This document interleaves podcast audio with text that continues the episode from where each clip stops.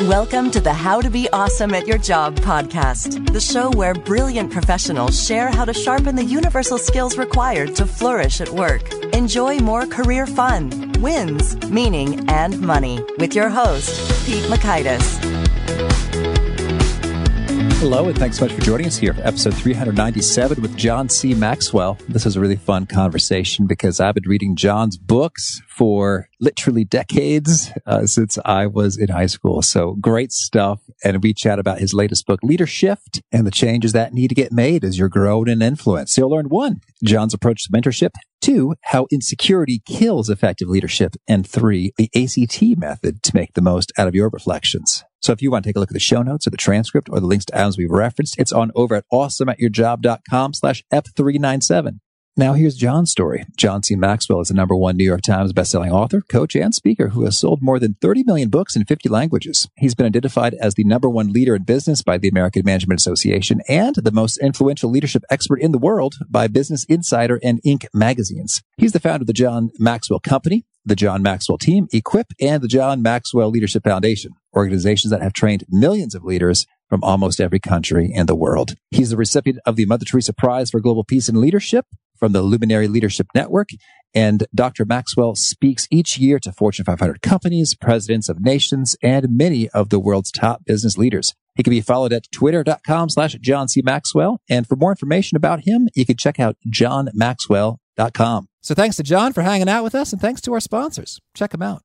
One sponsor to check out is LinkedIn Jobs. Did you know that you can post a job for free at linkedin.com slash be awesome? And with a fresh year, perhaps you're like many small business owners looking for some fresh insight and talent to make 2024 extra amazing. Well, LinkedIn Jobs has created tremendous tools to help you find the right professionals for your team faster and free. I love how they make it so easy with their promotion and selection tools. LinkedIn isn't just another job board. No, no, no. LinkedIn has a vast network of more than a billion professionals, which makes it the best place to hire. Here's some fun facts 86% of small businesses get a qualified candidate within 24 hours, and small businesses rate LinkedIn jobs number one in delivering quality hires versus leading competitors. You can post your job for free at linkedin.com slash be awesome.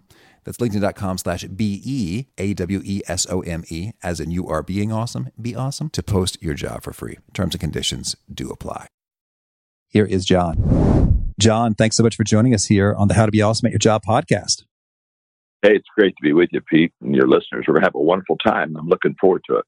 Oh, thank you. Well, well, me too. You know, you've been a role model for me for, for years and years, and uh, I'm excited to dig in. And first, I kind of want to get your take on, you know, you've really taught leadership to millions. Can you tell me who taught you the most about leadership and maybe could you share a story of a, of a key lesson that has stuck with you? Well, my father, who's 97, by the way, and still alive. Awesome. And uh, he, uh, I grew up in a leader's home. So I just watched it. I mean, uh, I saw it before I understood it. And kind of probably as a kid thought everybody had that kind of a home as far as leadership and, and just really, you know, great direction. So I would say my father because I've been with him and watched him, of course, his whole life. And then I, I had John Wooden as a mentor, and uh, he was a phenomenal teacher. And probably as just a quote, an official mentor, Pete, he probably uh, taught me more than anyone else. I mean, you know, he taught me about, you know, when opportunity comes, it's too late to prepare and, and uh, just how to always be ready for that moment and, you know, make every day your masterpiece and just goes on and on. So he was a phenomenal mentor, but I've been very fortunate. I've just had people come into my life from my early age and uh, even today, just, you know, people that speak into my life and, and help me and add value to me. And uh, I don't have one mentor. I think one mentor is kind of a, I think it's kind of a, maybe a little bit misguided. I, I'm not sure one mentor is good enough to mentor you in every area. I, I pick my mentors based upon the areas that I need uh, assistance in. So I have a, I have a, a couple mentors for leadership, a couple of mentors for team uh, development work, a couple of mentors maybe for attitude development and tenacity and that kind of thing, and a couple of mentors in, in the area of communication or relationships. So, you know, it depends on what where I am and, and kind of what I'm needing, and then I just kind of pick the mentor that uh, kind of that's where the strength is. So when people come to me and they, you know, say, John, would you mentor me? I, I tell them, not that good, uh, sir.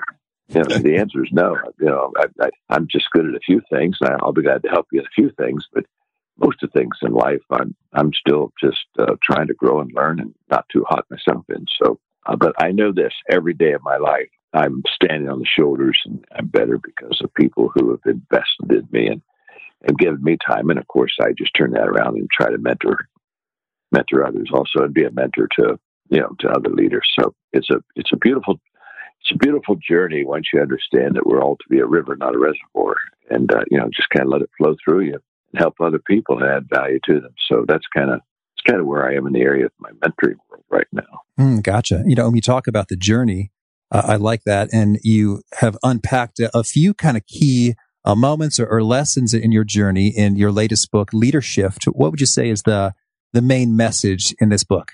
Well, I think the main message is that uh, you can only strengthen and sustain your leadership if you continue to make changes or make shifts in your life. That there's no one way to lead and, and there's no way to lead continually.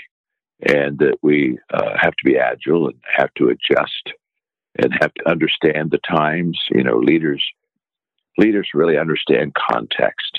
What all leaders have in common, Pete, is that they, they see more than others see. So they see a bigger picture and they see before others see. They not only see that picture larger than others, they see it quicker than others. And uh, that being the case, they're the first ones to know and, uh, or to sense at least, or to maybe begin to grasp. And so the more they can adjust and the, the, the better they adjust, the quicker they adjust, the more effective they're going to be as a leader. And, and the book really is all about adjustments that I've had to make, leader shifts that I've had to make in my life to continue to be effective as a leader today. It's very easy to begin to kind of rest on your position or your title and expect it to do your work for you. And and and when that happens, we, we no longer are on the edge. We no longer are seeing more before, and so therefore we're no longer on cutting uh, and cutting edge as far as leading people. So the book's really all about how do you stay on that cutting edge. I I had a uh, I had an interview recently, and and uh, the person commented about the fact that I've been doing leadership for forty plus years, writing books, teaching, speaking on leadership, uh, learning, doing my best to be a better leader. And they asked me, they said, well, "How have you for so long stayed in the game. And I said, well, I, yeah, I guess the main way I've done that is I realized it's not the same game. Yeah. Um, you know, it's, it's kind of like baseball, you know, I mean, to use an analogy, you know, the game is baseball and every day there is a baseball game, but that no game is alike. And mm-hmm. so uh, you can't depend on what happened in yesterday's game to be what's going to happen today. Yes, the game is called baseball, but pretty much after you finish the, the, the rules, that everything else is, is going to be fluctuating.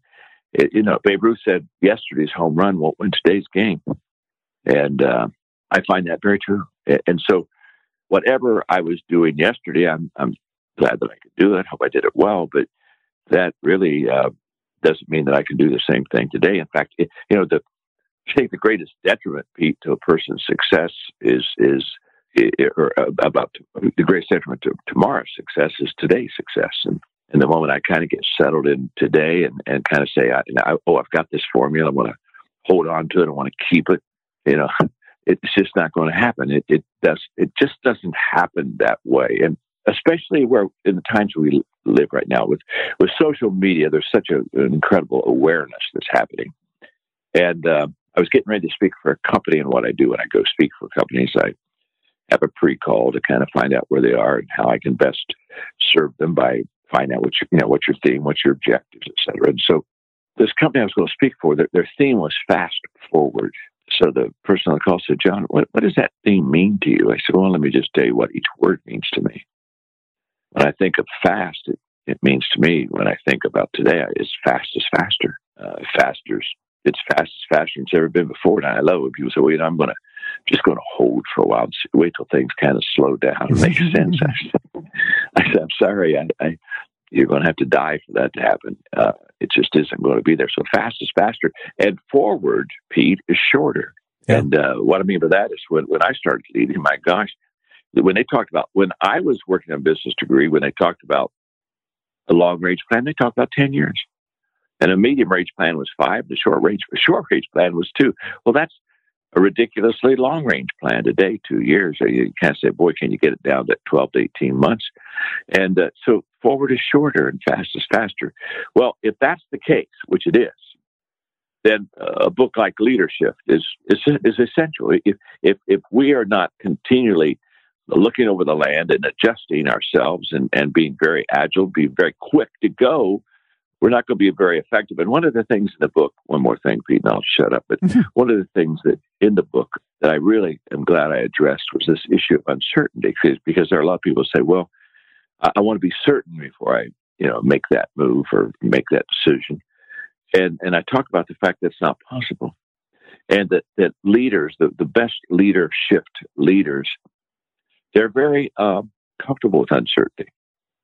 They they they understand that they are having to move before they have all the answers or before they have all of the uh, direction or all the steps down. And they realize that it is in the movement that they get clarity and they get more direction. Uh, and, in fact, what I tell people, if you really want to kind of know what's going to happen in, in, in three months, start moving now. And uh, it, it, the resources, the the events, the experiences start uh, flowing towards you in that process. So I think leaders need to be clear in their vision but I think as far as the journey is concerned, we just have to have a real sense of openness and, and uh, authenticity with people and say, I'm making all of my moves based upon what I think and, and, and what I believe, but but I don't have total clarity on this at all. I just I just we're just going because again, speed, the ability to move quick is so essential in leadership today. Absolutely. And so, so with that said, in terms of the importance of being able to make those, those shifts, you lay out uh, 11 key shifts as examples, and we'll dig into a couple of those. But I'd like to first hear across the board, what are some of the, the key perspectives or, or best practices when it comes to how we go about uh, making a shift? Well, I think, first of all, security. I just feel that a leader that is insecure won't be agile enough. And so I think that's essential. And we say insecure. I'm intrigued there. Could you can you give us some examples of what are the things that make leaders insecure? What are they worried about? Well, I think I think an insecure person, first of all, most times is not comfortable in their own skin. Mm.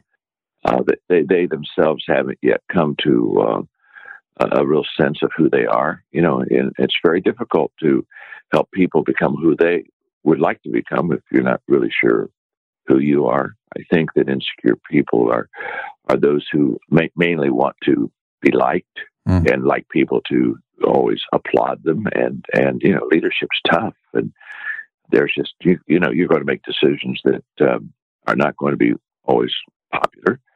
I think an insecure person that they most of them are controlling, and I think controlling is a very damaging thing in in the culture we live today. And again, it, it you know again if you're if you're relying on agility and speed, uh, if you have to control every person and every decision and every uh, movement, uh, you're you're just in, in deep weeds. I think maybe maybe Pete, this will illustrate it as good as I can. I, uh, Gail Devers, that's probably a name many of your listeners can recognize. Uh, she was a tremendous Olympic athlete and track star for the United States. And I think, I'm not sure, but I think as a female track star. I think she won more medals than any other uh, American Olympian. But anyway, terrific athlete and, and won medals in three different Olympics. So that, I mean, just think of that span mm-hmm.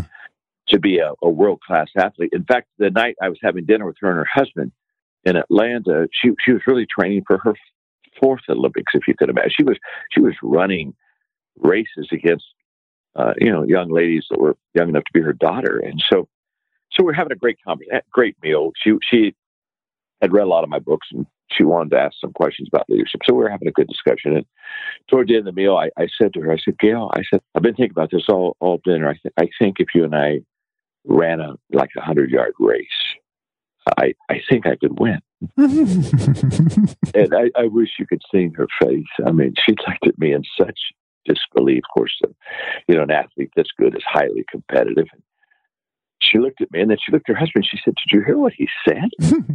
and, you know, her husband, yeah, you know, I heard that. And then she looked back at me and kind of disgustingly I mean, I'm I'm not in that kind of shape. I kind of look more like the Pillsbury Doughboys. I mean, uh, so so so. I mean, I can see that I've got her almost to the place where she's ready to take off those heels and go out in front of this restaurant and say, "We're gonna we're gonna run a block, and I'm just going to show you how delusional you are." But so I got it right to that point, which was a lot of fun. And, and then I said, "Now, now, Gail, really honestly, I, I do think I could I could win a hundred yard race with you if I had an 80 yard head start.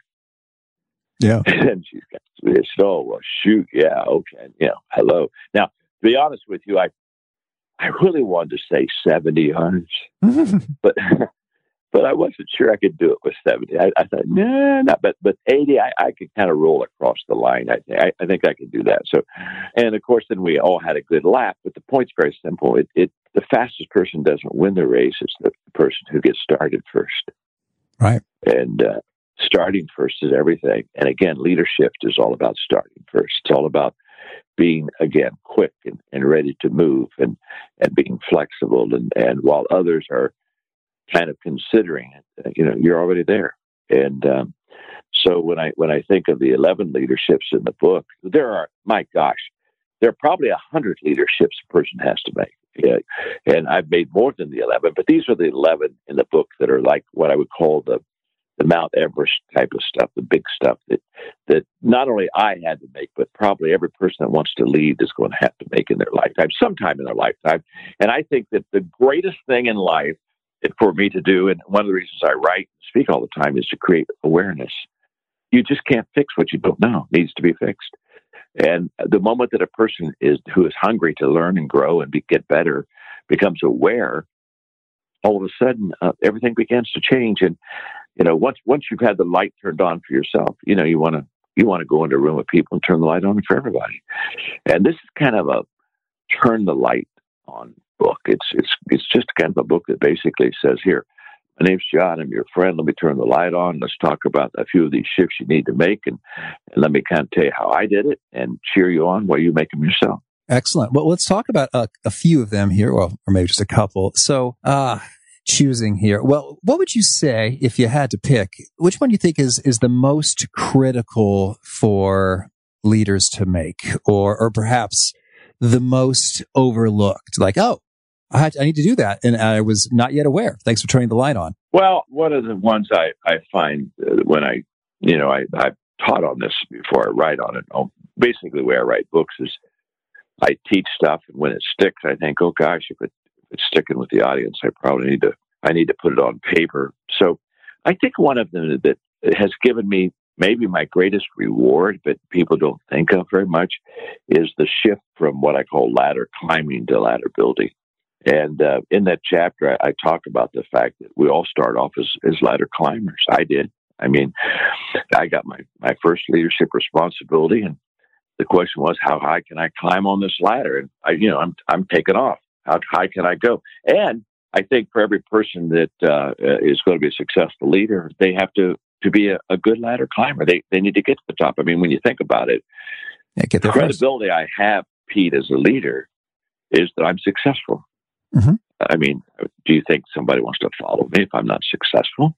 I mean, I mean, whoever gets up the, you know, and says, "Wow, you know, gosh, I'm not doing well financially. I got to go find somebody that's gone bankrupt a couple times and get yeah. some advice from them." And you know, no, the first thing we turn to is we turn to somebody that has done it well. I mean, you know, we, we teach what we know, but we reproduce what we are, and so uh, we turn to that person. So I started off ladder climbing and did pretty good. I, I was a pretty good ladder climbing. I got to I kind of got to the top quickly, but I understood then that that really had very little to do with leadership. It had a lot to do with some competence that I had and uh, some giftedness that I had. But but I, I decided that I needed to start thinking of others and and and what am I doing? So I went I went from ladder climbing to to what I call ladder holding, mm-hmm. and uh, that's basically where I go over to you, Pete, and say, hey could hold your ladder for you? And, and, what I know about somebody holds ladder for somebody is that they provide security for that person. They provide a solid foundation. And, and what I know is, Pete, if I hold your ladder, you're going to climb higher than if I don't hold your ladder.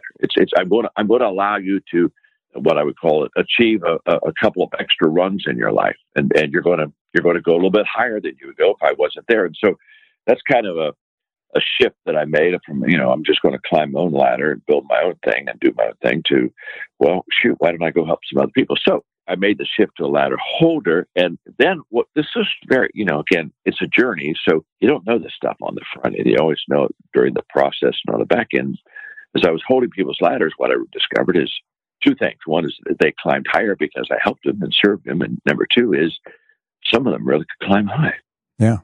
And all of a sudden, I realized as a ladder holder, I was able to find out who the potential successful people and leaders would be. I mean, some just climb higher than others with my help. Ladder holding became the qualifying exercise I did to go to the next shift, which which was ladder extending.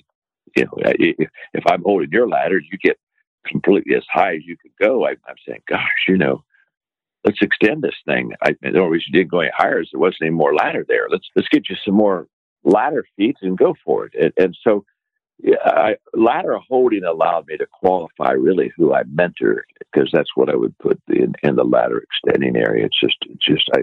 It's, it's it's now all of a sudden you're you're taking them to another level and you're um, you're helping them just go to heights that they never would have gone. And then uh, again, this all this does is evolves into the next natural shift. And as as I'm extending your ladder, we you know we got that baby up pretty high at Peacher.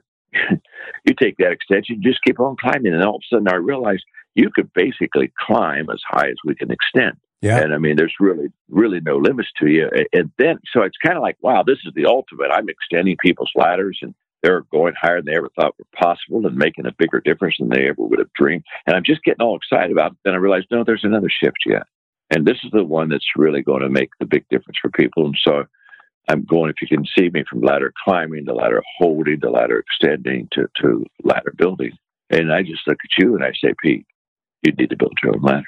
You don't need to use my ladder. I, I need to empower you. I need to release you. I need to bless you. I need to I need to let you go, and and let you uh, uh, you know build your own kingdom. Build you know build build your own business. Build your own work. Uh, you know be your own entrepreneur. You, you you don't really need me.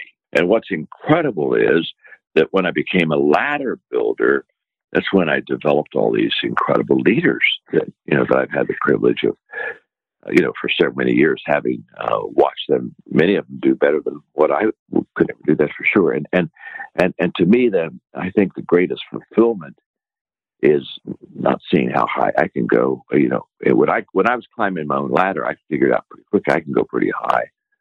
But but you know, that's kind of an end in itself. And I thought, okay, I know what I can do, but I wonder what I could do with people. I wonder if I could. I wonder if I could help them to go high. And so those shifts, I just I have a fondness for this this whole ladder shifting because because I just that's kind of like the story of my life, where I've been and what I've done, and and, and kind of where I am, and and uh, and really what I love to do. My greatest my greatest uh, joy today is just fathering uh, a lot of leaders and uh, and just blessing them and, and watching them again excel incredibly. It makes me very proud and and just and very humble to have maybe a little part in it. That's for sure. Well, that's really cool. And so when you're doing this this ladder holding and this ladder extending and ladder building, you know, what are some of the the particular practices or, or key questions you're asking? Uh, what are you doing in practice when you're uh, providing this support on the ladder?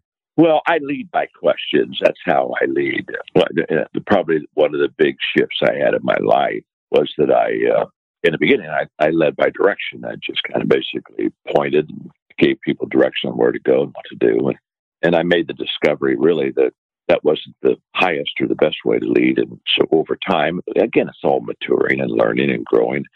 I went from giving a lot of directions to asking more questions because the whole kind of the whole principle is based on the fact you gotta you gotta find your people before you can lead them. Mm-hmm. And uh, Pete, one of the one of the great disasters in leadership is leading by assumption. Hmm. And uh, wow, gosh, I see it all the time. I, I had a, a, wonderful friend, uh, Pat Summitt, who passed away a couple years ago, but she was the uh, University of Tennessee uh, Lady Volunteers basketball coach, and, and, I think the most successful uh, woman's coach ever in basketball, in college basketball. I think she had over a thousand wins, but she was an amazing woman, an amazing leader, and an amazing person. And and and so she would feed her team my books, and and uh, and and got to me and talked to me and asked me to come up sometime and talk to the team and go to the game. And I said, sure. So I did. It was an incredible experience because at halftime, the, the Lady Volunteers went into the locker room and I kind of followed them and the coaches. And uh, Pat just said, well, you know, sit right here in the room with the with the with the basketball players for a moment. And her and the coaches went off into another room. Hmm. And and one, all and one of the no, it's just incredible. One of the so one of the basketball players, uh, one of the lady volunteer gals, there was a marker board at the front of the room, and, and the marker board had two questions: uh, What did we do right? What did we do wrong? And what do we need to change? And they went into this exercise where one player led the other players. Okay, in the first half, what did we do right? They wrote down three or four things did right. Okay, what did we do wrong? Wrote a few things down they did wrong. What do we need to change in the second half to you know to improve to get better? So they wrote these things down. This exercise didn't take them long because they were used to doing it. it. Took them five minutes maybe. Here comes Pat into the locker room, goes straight to the marker board, looks at what do we did right, what do we do wrong, what do we need to change. Made a couple comments, not very many, maybe a minute or two, just a couple comments affirmed what they were thinking and you know maybe tweaked them if they weren't maybe or if they missed something. And out on the floor, they went and played the second half. And after the press conference, Pat and I went out to dinner, and and I I said, Pat, I said that was an amazing exercise.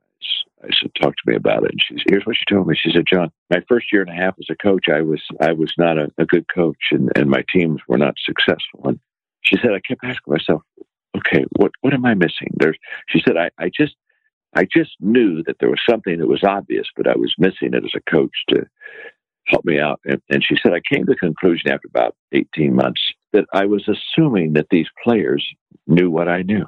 And I was assuming that they had basics under their belt. And I was assuming that when I talked to them, we were all on the same page. And she said, John, I wasn't on the same page with them at all.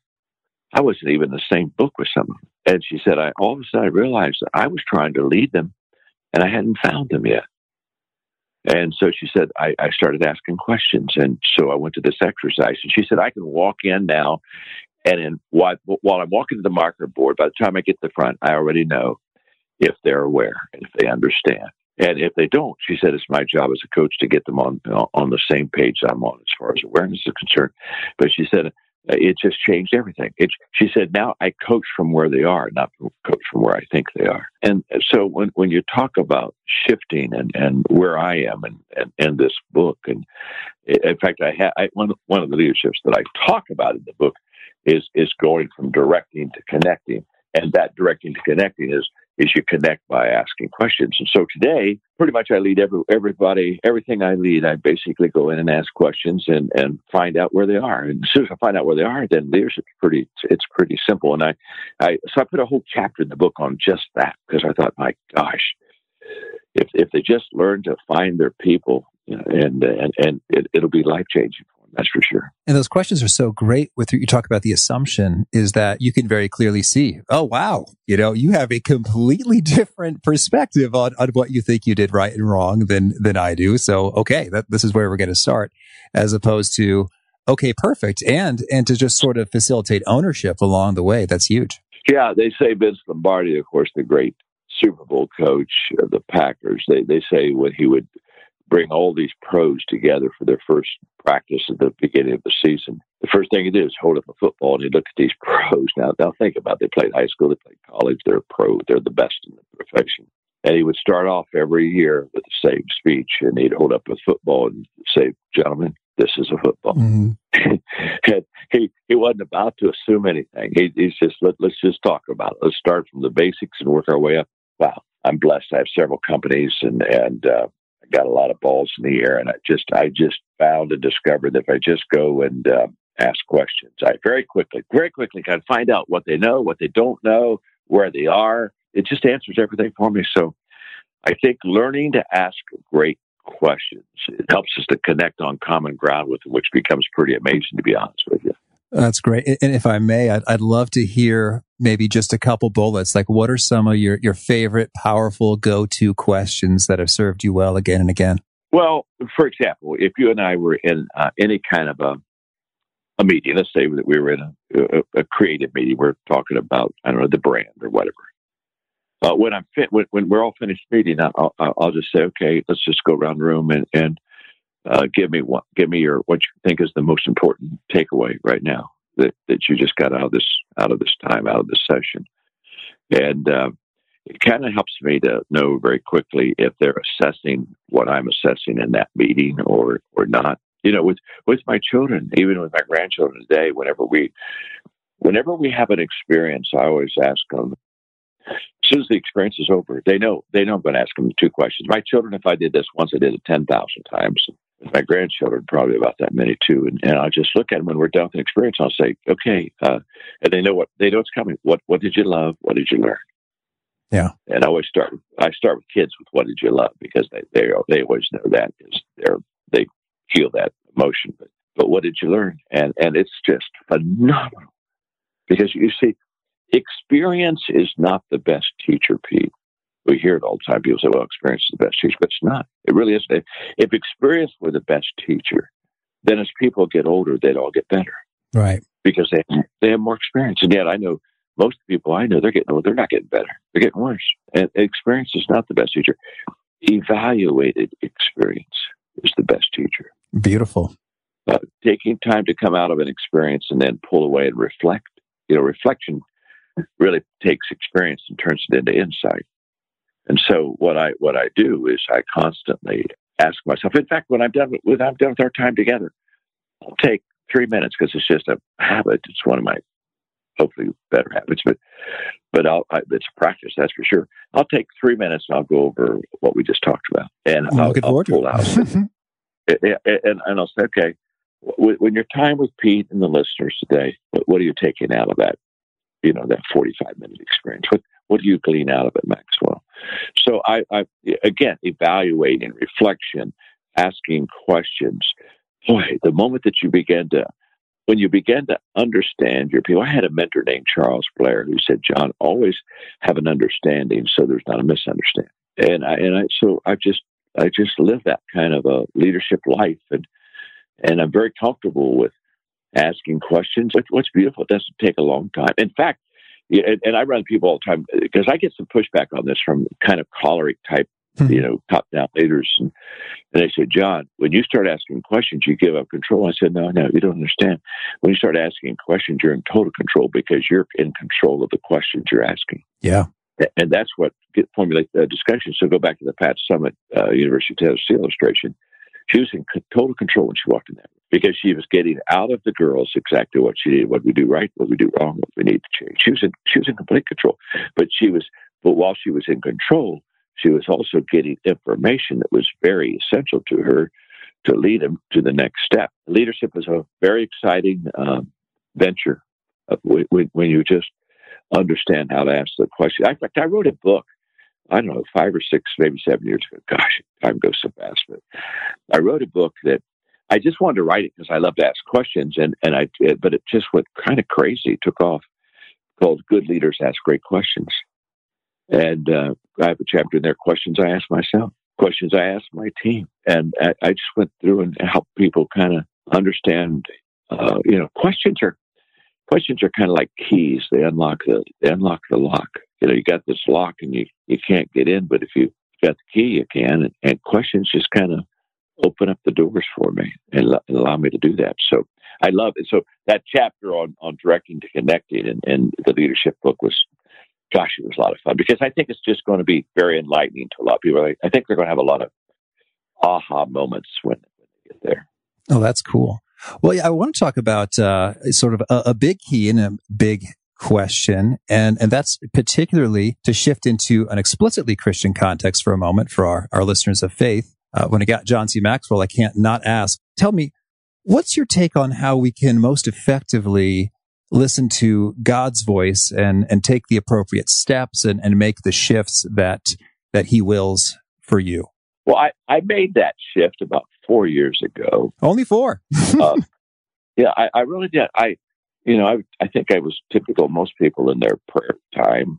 You know, I had a list, and you know, I when I took some time with with God, I would I would go down the list, typical choleric, and kind of talk to him about it, check it off. And about four years ago, you know, I, I was just thinking of, you know, basically the the scripture principle that you know that God's ways are higher than ours, and that you know that God knows what we need more than we know what we need. And all of a sudden, it kind of I started getting a little bit amused, and I felt how ironic that I'm spending all my time with my agenda when I pray with God.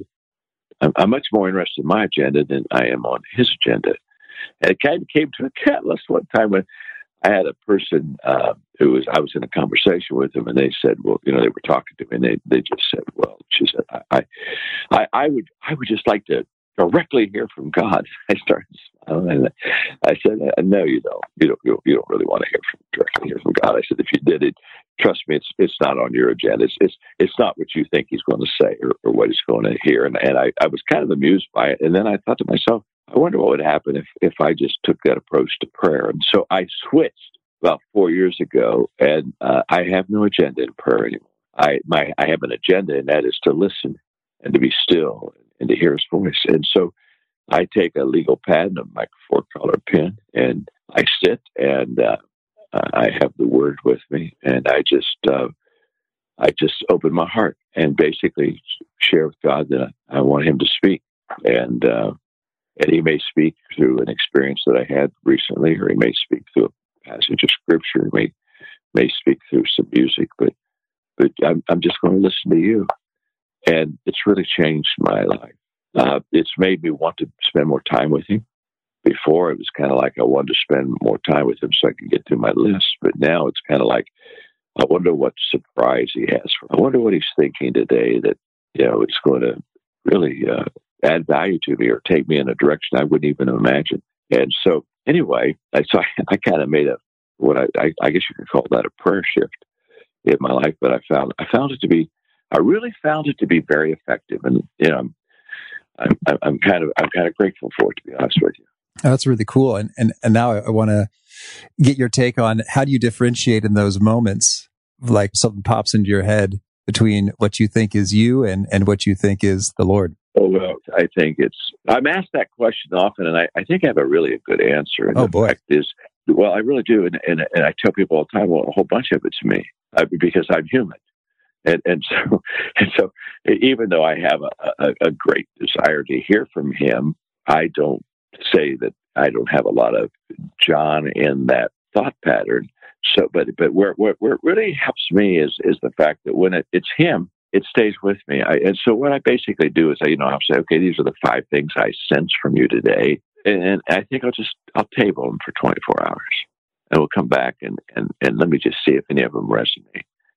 And I find that uh, tabling them for the right reason, not not a, not for a reason of disobedience, but more of a reason for discernment. I come back the next day, and and the, you know the wood and the hay, or the, you know the stuff just kind of separates the chaff separates from the real real thing. And and if, if I keep coming back to it three or four times over like a week, Pete, then I, I after a while I say, okay, yeah, this is something I need to really uh, learn from and, and, and spend time listening to him. And, and, one of the beautiful things that has come out of this, uh, just really beautiful. I think the biggest lesson I've learned out of it I don't know, but it seems to be the biggest one to me is is obedience. Yeah. You know, whatever he says to you, just do it. You know, that in you know, John chapter two, Cana of Galilee and the wedding feast and the water turned to wine. If, if you could imagine those servants taking those those jars and filling them up with water, I, they have got to think this is the stupidest thing. you know, to, this and, and and then when they were asked to take the jars to the host, I, I think they said, and this is the day I get fired. you know, this is the day I get fired because they're asking for wine. I'm, I'm, bringing water. Of course, when when it was poured out, it was wine, and and it said, you know, basically the passage says, you know, the people didn't understand what had happened, but it said the servants knew. Well, the mm-hmm. reason they knew is because they were in the act of obedience of putting the water in the buckets or in the jars. And the point being, Pete's very simple: obedience is never understood on the front; it's always understood on the back end. Oh, I really like that, and and particularly that that uh, that Bible story. It, interesting fact: when I got married, my wedding gift to my groomsmen was a little uh, corkscrew wine opener that had inscribed on it that that verse, "Do whatever He tells you," and it just seemed like I love that. I love that. It's like, hey, it's wine, and it's good advice. Oh. You're kid- oh my gosh, I'm going to steal that. Steal it away, yeah. Oh, I love that. Cool. see now, see, shoot, this is going to be such an easy evaluation. When I'm done with you, I, uh, it's it's going to take me five seconds to figure out what my takeaway is today. Oh, that I'm is, honored. I, that is a beautiful, beautiful gift. Whatever he says to you, do it. Cool. Gosh. so, so you, you you had it described on, on the opener. That's right. So the the corkscrew, you know, there's a metal part, and so I had an engraver, you know, put that in there. Okay. Thank you. Oh, thank, thank you. you. I hope I have done for your listeners today what you've done for me. Oh, or of course you're doing it for them too, because they're hearing this, so they're all going out and getting their Christmas idea. I, yeah. I'm going to sit down and talk. I'm going to talk to my wife about this. I think that would be a fabulous Christmas gift. Cool. Well, I, am so glad to be able to oh, contribute. That's cool. I love that. I love that. Thank you. Oh, thank you. Well, yeah, in our, in our, last couple of minutes, you know, we like to do what I call the fast faves, get a, a quick perspective from you and some of your favorite things. So could you kick us off with a, a favorite quote, something that inspires you? Well, I, uh, I have so many of them, but I, the one I, I'm talking about the most now is everything worthwhile is uphill. Love that quote. In fact, I visually just raise my arm when I when I teach it. But, but basically, what I tell people is there's nothing you have in your life worthwhile that that didn't take time, effort, energy. It's all uphill. In fact, if, if you're going downhill, I don't know what you're going to arrive at, but it's not worthwhile. And the only way that you can go uphill, if everything worthwhile is uphill, the only way you can go uphill is to be intentional. And so uh, that quote means a lot to me because no one ever climbed a mountain by accident. No one ever talked about accidental achievements in their life. You know, it's it's it's intentional. In fact, I wrote a book I don't know three or four years ago called Intentional Living, and the whole book is all about the fact that most people accept their life instead of lead their life. And so, if you accept your life, you just come up with much less than what you could have in your life if you were intentional. So everything worthwhile is uphill. I think that's probably mine. Hmm, excellent, thank you. And how about a favorite book? Well. of course, the you know, the Bible is is my favorite book, and and, and by the way, uh, when I do leadership, of course, most of my world is secular, but people sometimes will say, "Where did you really get your leadership stuff?" And I'll, I'll tell them everything I learned about leadership. I learned from the Bible, everything. In fact, I've had some great uh, Q and A interaction times with secular community, basically saying, "You give me your best leadership thought, and I'll give you a biblical foundation for it." And uh, it's startling. It's startling. It, it's the greatest leadership book ever written. In fact, the favorite thing I've ever done was not writing books as much as that I had the privilege several years ago to do a, the Maxwell Leadership Bible and put my leadership lessons that I taught out of the Bible in the Bible.